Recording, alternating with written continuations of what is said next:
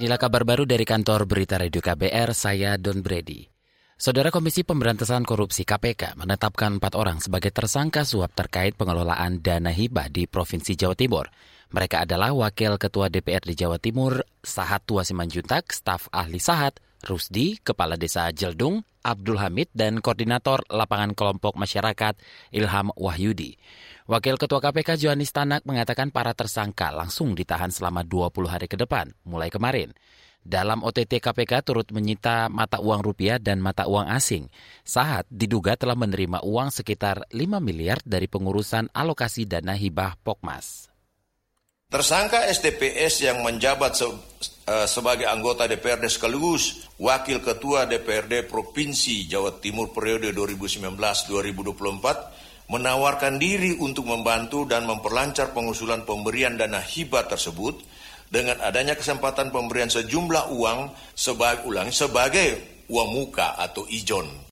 Sebelumnya penyidik KPK menggeledah sejumlah ruangan di gedung DPRD Jawa Timur pada Kamis kemarin. Penggeledahan dilakukan setelah KPK melakukan operasi tangkap tangan atau OTT terhadap Wakil Ketua DPRD Jawa Timur, Sahatua Simanjuntak. Ada tiga ruangan yang digeledah penyelidik eh, KPK, antara lain ruangan Wakil Ketua DPRD Jatim Sahat Wasimanjuntak. Mereka juga menyegel ruangan tersebut. Jutaan orang wisatawan diperkirakan bakal masuk ke Yogyakarta selama masa libur Natal dan Tahun Baru 2023. Sedangkan untuk warga DIY yang diperkirakan akan keluar wilayah pada libur Nataru sekitar 900 ribu orang. Berikut penjelasan Kepala Dinas Perhubungan DIY, Nimade Dwi Panti Indrayanti. Kan jumlah penduduk DIY saja 3,7, kalau masuk sekitar 4 yang kan tujuan lah, tujuh yang berada, berada di DIY berarti kan e, mereka bermobilisasi gitu. Kalau wisatawan sendirinya mungkin datangnya sekitar 4, yang datang ya.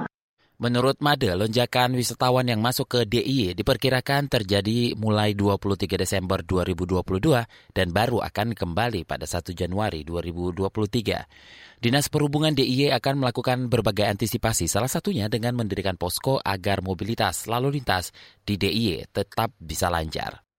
Saudara pelatih tim nasional Portugal mundur dari posisinya setelah timnya kalah dari Maroko pada laga perempat final Piala Dunia 2022 di Qatar beberapa hari lalu. Dalam laga itu, Ronaldo CS kalah 0-1 dari Maroko. Sebelum mundur, Santos sempat mengkritik karena tidak menurunkan Ronaldo sejak awal pertandingan.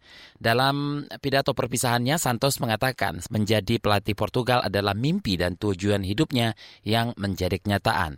Santos melatih Portugal sejak 2014 dan di tangan Santos, Portugal berhasil memenangkan Piala Eropa 2016 dan trofi perdana UEFA Nation League 2018. Demikian kabar baru dari kantor Berita Radio KBR. Saya Don Brady.